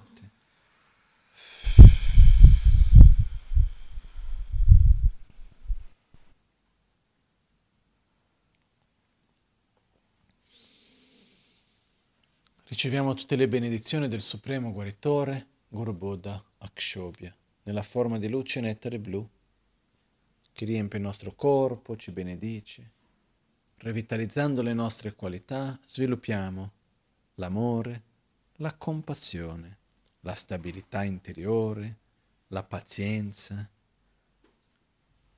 la gioia spontanea, l'aggregato puro della coscienza e la saggezza del Dharmadatta, la mente nello stato puro. Om Akshobhya Hum, Om Akshobhya Hum, Om Akshobhya Hum, Om Akshobhya Hum, Om Akshobhya Hum.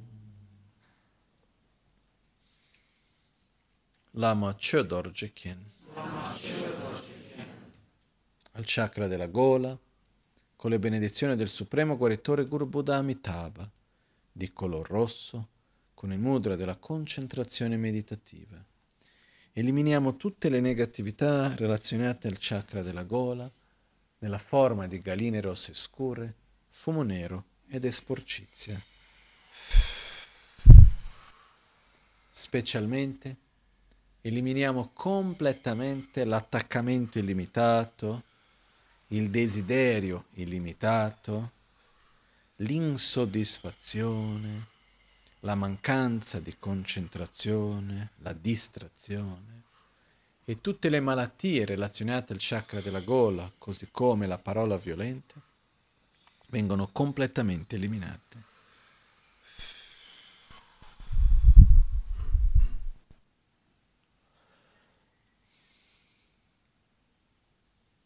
Riceviamo tutte le benedizioni del Supremo Guaritore Guru Buddha Amitabha nella forma di luce nettare rosso, che riempie il nostro corpo, ci benedice.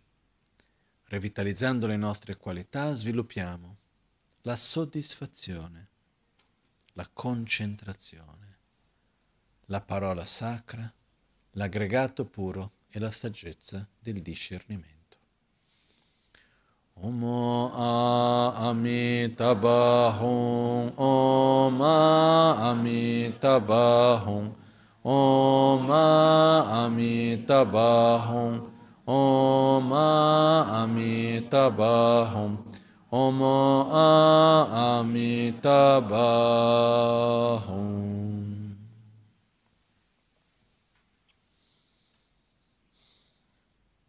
Lama Nangze Dorje Kyen. Al chakra del capo, con le benedizioni del Supremo Guaritore Guru Buddha Vairocana, di color bianco, con il mudra della saggezza, il mudra di insegnare il Dharma. Eliminiamo tutte le negatività relazionate al chakra del capo, nella forma di maiali neri, fumo nero ed esporcizia. Specialmente, eliminiamo completamente la ignoranza, la visione erronea della realtà, di se stessi e di ogni fenomeno, l'aggrapparsi a un'esistenza intrinseca, la mancanza di spazio interiore e tutte le malattie relazionate al chakra del capo vengono completamente eliminate.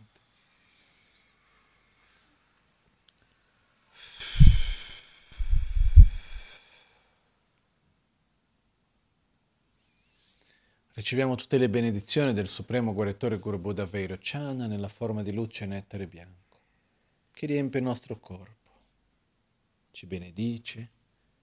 Revitalizzando le nostre qualità sviluppiamo la saggezza, la corretta visione della realtà, l'infinito spazio interiore, la saggezza chiara come uno specchio e l'aggregato puro della forma.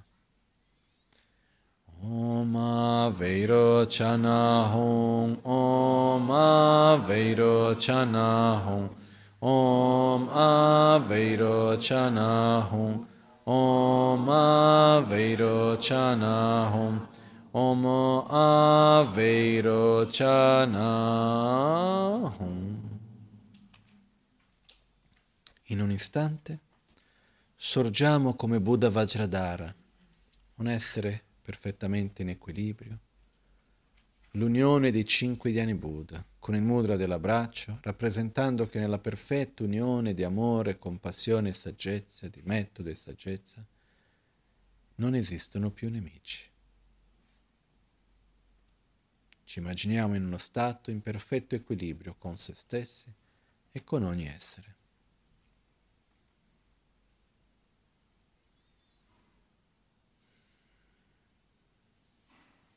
Metodo per equilibrare e sviluppare l'energia maschile del metodo e l'energia femminile della saggezza.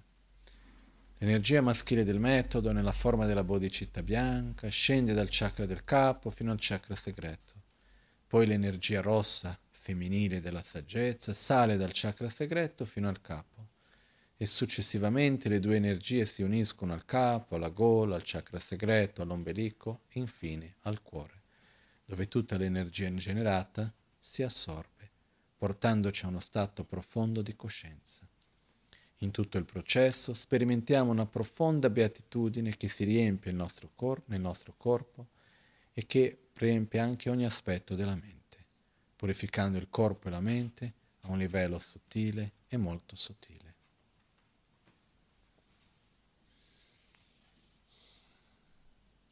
Om mani padme hum, om mani padme hum, om mani padme hum, om mani padme hum, om mani padme hum, om mani padme hum, om mani padme hum, om mani padme hum, om mani padme hum. Om Mani Padme Hum, Om Mahasukha Hum, Om Mahasukha Hum, Om Mahasukha Hum, Om Mahasukha Hum, Om Mahasukha Hum. Om Vishwa Shanti Om. Per il potere della verità, pace e gioia ora e sempre. Da uno stato profondo di beatitudine e vacuità, nella chiara luce, in unione col corpo illusorio, ossia la mente e il corpo, in uno stato molto sottile, in uno stato puro, manifestiamo un'altra volta un livello grossolano, riappare l'universo intorno a noi stessi sorgiamo con un corpo di luce, prendiamo rifugio nel Guru, in Buddha, Dharma e Sangha, ci impegniamo di sostenere amore, compassione, saggezza, di aiutare ogni essere che incontriamo, praticando la generosità, la moralità, la pazienza, lo sforzo entusiastico, la concentrazione e la saggezza. Lama kuncho sumla kyapso chi ramni la se dotri sungne che donga cho sonyer che tada dom gecho kundu chishin rodun che dorna ditso namkra gewezo chinye sakpa tei nyurtu da Norbu Panzo Shamba Larke Lame Lamge Rimpa Tarcin Sho Nimo Dele Zendele Nime Kuyan Delekshin Ninsen Takto Delekpe Kunchosum Kunchosum Ke Ngodrubutso Kunchosum Ke Trashi Sho. All'alba o al tramonto, di notte o durante il giorno, possano i tre gioielli concederci le loro benedizioni, possano aiutarci ad ottenere tutte le realizzazioni e cospargere il sentiero della nostra vita con molti segni di buon auspicio.